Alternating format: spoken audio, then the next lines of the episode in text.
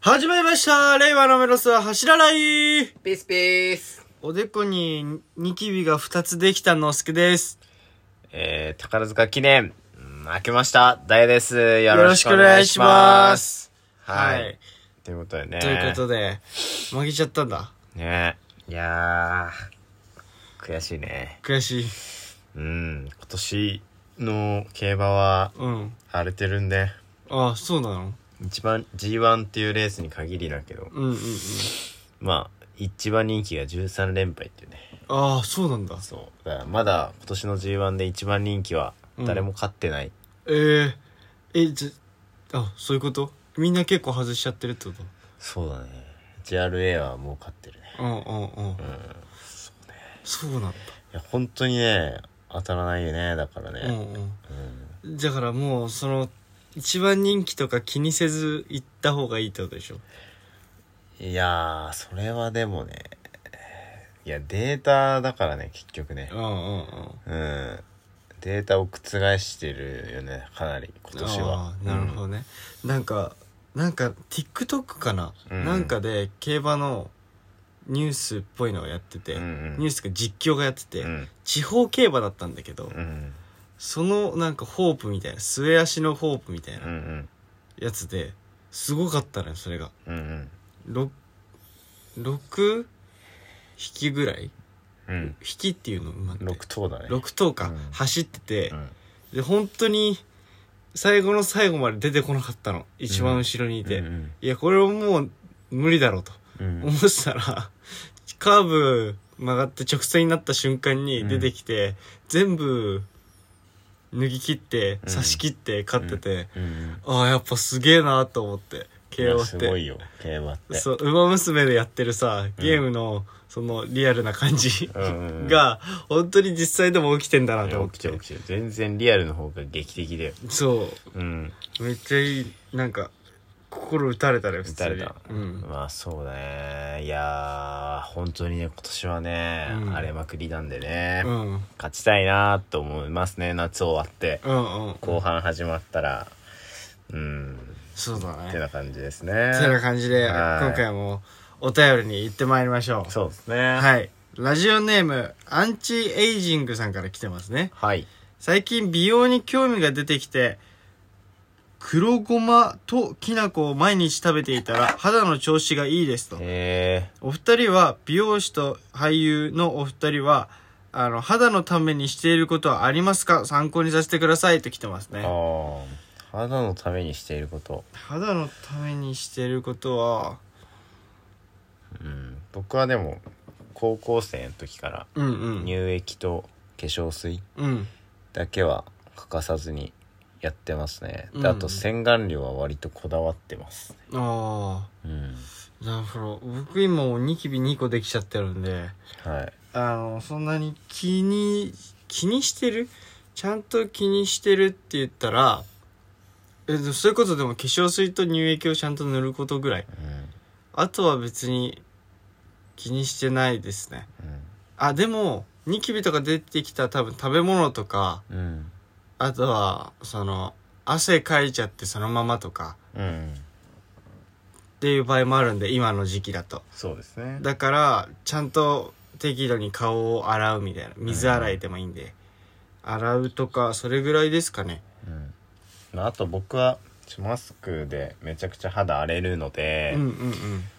まあ、それはもうどうしようもないのでそれ以上悪化しないように、うんここ半年ぐらいはあのシカっていううん韓国の美容メーカーがあるんですけど、うんこのフェイスクリームを乳液の後に使ってるのとうん化粧水導入液ああをあの化粧水する前につけてますね4工程あるわけだじゃあそうだねまあああ工程っつってもねざまあパックやるとかじゃないでうすんうかんうらうん、んそうねだからそれぐらいですかねですね、うんまあ、キノコきな粉と黒ごま黒ごまがいいんですね毎日食べると調子いいんだねミネラルですかね多分ねああなるほどねきな粉と黒ごまってでもどうして食べてんだろうねそのままいってんのかないやなんかなんかなんかなんかじゃないなんかつけてんじゃないですかあなんかつけてんのかなるほどねうんパンとかああパンとかねいやわかんねえようんうん、うはいはいんすげえいやねすごいねうんうんまあミネラルは大事ですね本当にそうだうねんなんかさっきうんその栄養うん、うんのなんか中田敦彦さんのはいはいはい、はい、あっちゃんの YouTube 大学を見てたんですけど、うんまあなんかこうビタミンうんとミネラルはうんそのブドウ糖にするのに必要らしいのねうんうんうんその体うんその炭水化物うんをだけどその白米とかうん小麦はその血糖値が急に上がってうんそのインスリンっていうのが出ちゃうんだって、うんうんでそのインスリンが出るとその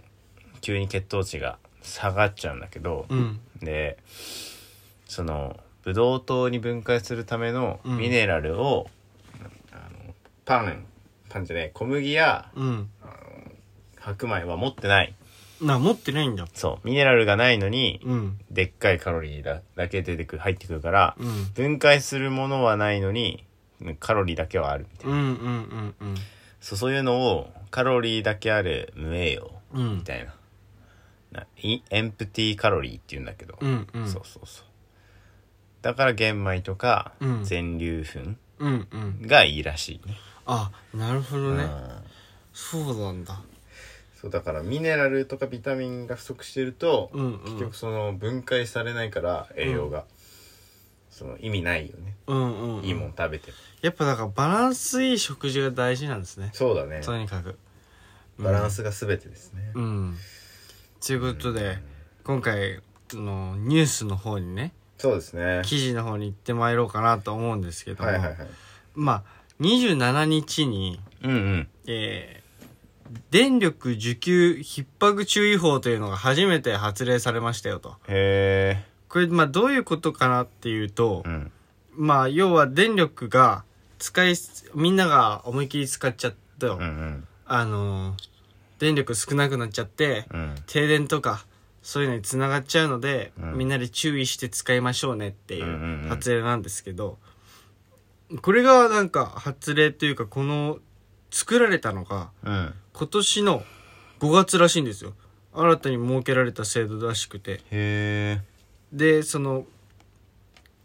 その、なんていうんですか、予備率って言うんですけど、うんうんそれが3%を下回る場合に発令するらしいんですうね。ーんで、これはなん、どこの段階で発令しようってなるかというと、うんその発令しようって思った日の前日うんの午後4時段階で、うんその需要、需給か、需給の状態うんが5%を下回るなとうんなった場合、うん例えば急に明日天気めちゃくちゃ上がるとか、うんあた気温が上がるとか、うんなった場合に発令しようっってなったらしくて、で、今回発令されましたよと。うんうんうんで、確かにめちゃくちゃ暑かった。暑いね暑かったし。例年どうなんだろうねああ。毎年こんぐらいに暑いのかねわかんないじゃんうんうん。それがどうなんだろうねあ、暑さね。うんきょ、でも去年体感、体感っていうかさ、体感当てになんなくないなだんかから毎年行ってるじゃん確かに。でもなんかね、どんどん暑くなってってる気がするんだよね。気のせいだと思うよああ。去年もそんな同じこと言ってないあ一昨年も同じこと言ってると思うんだよねあ。かもしれない。そうだからねそれはないと思うんだようねんうんう、うんん。去年も同じこと言ってた気がするんだよね確かに。地球温暖化だねとかうん。確かにな。例年と比べてね、うん。まあ、ただ今までねこうやってなかったのに、うんうん。電気代が上がってますよねそうだねう。んうん。でやっぱ戦争があるあるので起きてるので、うんうんっていうので電気代が高くなってってるので、うんまあ、そういうところもあるんじゃないかなとは思います、うんそうですね。うんだから、なんか、ちゃんと水分補給とかね、みんな気をつけてほしいですね。ちゃんとどういうことあの、ちゃんと取って、水分とか。なんかでこう電気の話したんじゃないあ、そう、電気の話なんだけど、その、で節約しようとか思ってさ、はいはいはいあの冷房つけなかったりまだあすーる時期だと思うんですよ6あ月ーいやーまだししこの気温で冷房つけないは死ぬでしょそうでもそういう方もいると思うんですよ中にはバカだよねだからなんかそこはちょっとねお金払うかもしれないですけど ちゃんとつけ節て約するとこ間違っ てるそうそうガチじゃんちゃんとつけて、うんあとこれの、まあ、電気のお話なんですけど、うん熱中症予防みたいなの書いてあるはわいはいけはでいすよ、はいはいでやっぱり枕の元にはねうんお水というか水分補給できるものを置いときましょうねとか、はいはい、そういうのも書いてあるので、うん、ちょっとそこら辺意識してちょっと体調崩さないようにうん元気に生きていきましょうってことでまあそうですね、うん節電が大事ですよでも、うん本当にあの あんまちょ何の話ってなっちゃうんで電気の話なんでね、最う後ん電気で抑えようと思うんですけどうも、んうんこうやっぱこうクーラーだけでも、うんあの例えばフィルターの掃除してなかったりうんあと攪拌そのサーキュレーターとか扇風機でうん攪拌させると同じ温度でもね全然体感温度変わったりうん部屋の温度変わったり、まあ、空気の流れってやつですよね、うんうんまあ、全然変わると思うんでねまあ冷房をただつけるだけじゃなくてうんなんかこうみんなでねこう電気節約して、うんまあ、国の電気が止まらないようにうんそしたら節約にもなりますしね、うんまあ、それでちょっと美味しいもの食べたりしてね、まあ、夏を乗り切れたらいいなっていう話ですよそうです本当にねうんはいということで熱中症の話してないようんそうだねうんとりあえずでも節電していきましょうそうだねはいはいということで今回のラジオはこの辺で終わりたいと思いますバイバイバイバイ